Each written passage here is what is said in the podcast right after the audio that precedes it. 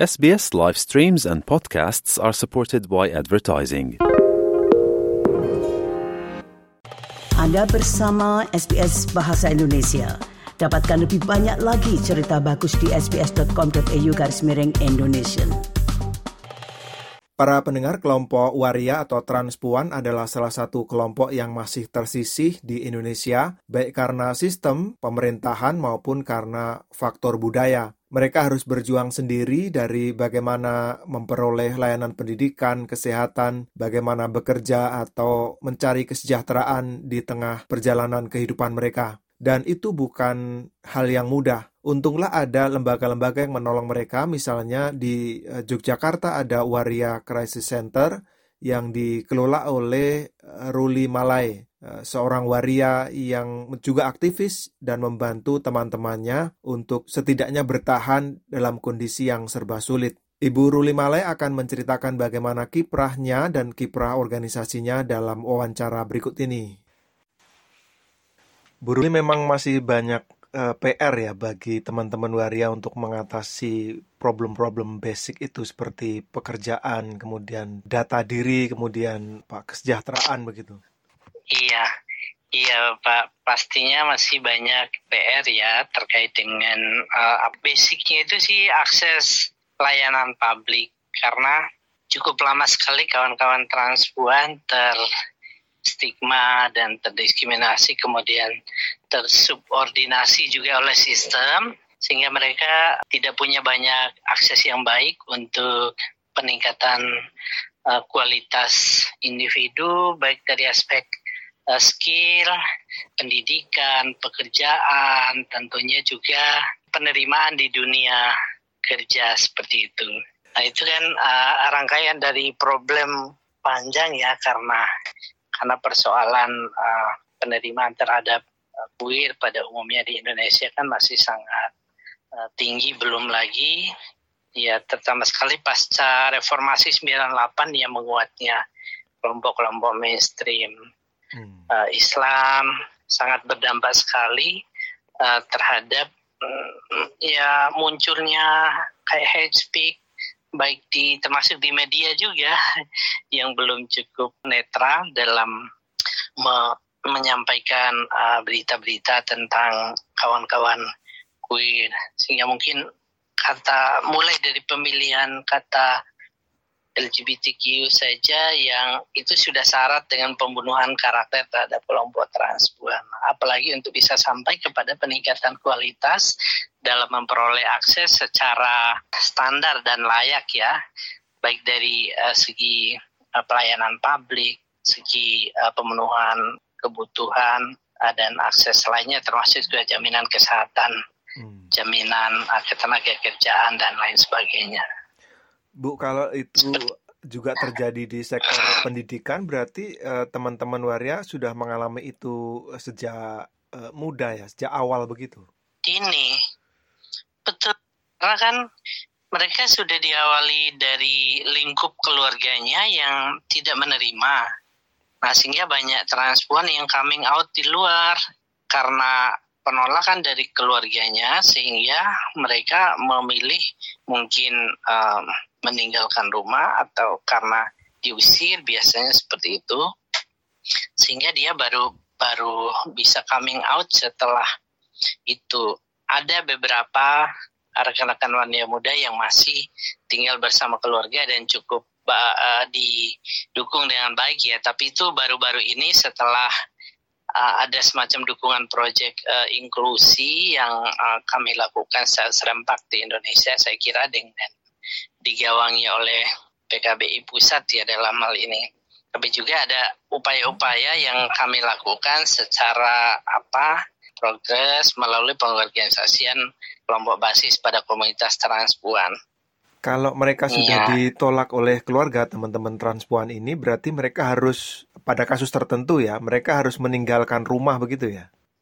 Biasanya begitu dan ketika meninggalkan rumah dia hanya uh, pergi dengan apa yang melekat di badannya, tidak membawa identitas, tidak membawa surat kepindahan kependudukan, dan lain-lain yang kemudian itu menjadi hambatan tersendiri misalnya untuk bisa melanjutkan uh, pendidikan jika pun ada akses scholarship dan lain sebagainya. Jika namanya mengalami hal-hal yang terkait dengan akses uh, kependudukan juga misalnya untuk mendapatkan jaminan kesehatan. Lah ini baru sekitar pasca uh, pasca pandemi COVID-19 kita 2021 ketika ada isu vaksin itu sehingga ada advokasi advokasi yang menyeluruh dulu kalau di Yogyakarta itu uh, bersyukur karena di Kabupaten Sleman itu 2014 itu sudah dimulai uh, apa menerapkan kebijakan pemberian uh, kemudahan akses identitas bagi kelompok rentan. Sehingga ada 15 kawan-kawan transpuan yang waktu itu mereka dapat pengurusan KTP kalau di Jogja tapi tempat-tempat yang lain banyak sekali yang mereka tidak mendapatkan akses uh, pendidikan yang baik. Jadi ada faktor kebijakan lokal di pemerintah daerah yang belum seragam begitu terkait persoalan ini ya? Betul, itu salah satunya. Saya kira memang harus ada polisi yang diambil di tingkat lokal yang bisa mengadaptasikan uh, sebuah penerimaan terhadap kelompok rentan. Karena kan uh, bahkan di aspek kerentanan itu sendiri kawan-kawan transpuan itu nggak masuk di kategori karena mereka dilekatkan dengan kayak LGBT kayak gitu-gitu itu nggak ada di dalam nomenklatur pro, programnya pemerintah. Sebagai kelompok rentan tidak itu diakui begitu ya? Akan sangat Iya, betul sekali. Paling kelompok rentan aja ya diakui eh, paling difabel atau perempuan pekerja seks atau ODIF ya transpuan itu saya kira uh, uh, ya termasuk dalam kategori kelompok yang tidak diakomodir.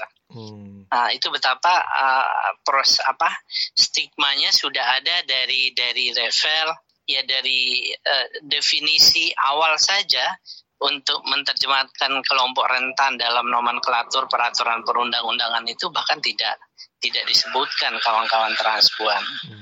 Kalau uh, kondisinya seperti itu berarti uh, ketika pada usia cukup untuk bekerja pun teman-teman transpuan juga kesulitan untuk mengakses lapangan pekerjaan. Saya kira hanya sedikit institusi kerja formal yang bersedia untuk menerima kawan-kawan transpuan. Nah, akan menjadi berbeda ketika transpuan itu misalnya diterima sejak dini, katakanlah uh, seperti saya masih bisa uh, duduk di bangku sekolah menengah karena kan orang tua dari dari awal ya menerima walaupun lingkup keluarga saya itu kan lingkup keluarga tentara gitu. Jadi uh, sejak dini karena mereka sangat menyadari bahwa aspek keragaman gender itu ada dalam silsilah keluarga saya. Ada salah satu Pak D saya itu uh, dia seorang bisu, tapi dia juga adalah perwira tentara seperti itu. Nah sehingga menyadari itulah kemudian orang tua saya menerima di keluarga kawan-kawan transpuan secara mayoritas boleh dikatakan hampir semuanya tidak punya pemahaman yang baik terhadap uh, transpuan sehingga mereka itu sudah melakukan kekerasan sejak awal terhadap hmm. anaknya yang uh, entah itu dia coming out sebagai uh, transpuan atau sebagai lesbian, sebagai gay uh, dan lain sebagainya seperti itu pasti akan mendapatkan penolakan. Dan, akan uh, hanya sedikit sekali keluarga yang uh, yang mau menerima. Dan ketika ditolak kemudian mereka lari, uh, bagaimana mereka bekerja untuk uh, memenuhi kebutuhan hidup misalnya?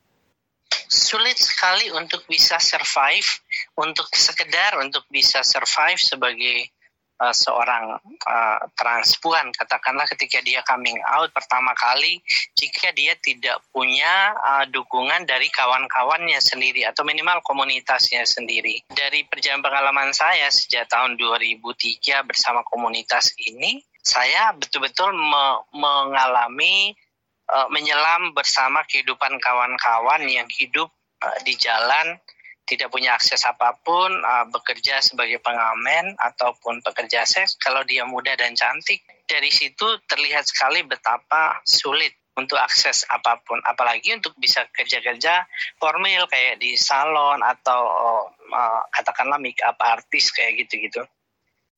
Para pendengar, Ibu Ruli Malai, seorang waria atau transpuan yang juga memimpin organisasi Waria Crisis Center, berbagi kisah tentang bagaimana pengabdiannya untuk teman-teman waria atau transpuan di Indonesia di tengah situasi serba sulit akibat penerimaan yang belum tentu mudah bagi keluarga maupun masyarakat.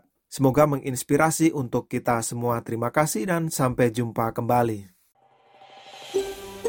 Anda ingin mendengar cerita-cerita seperti ini?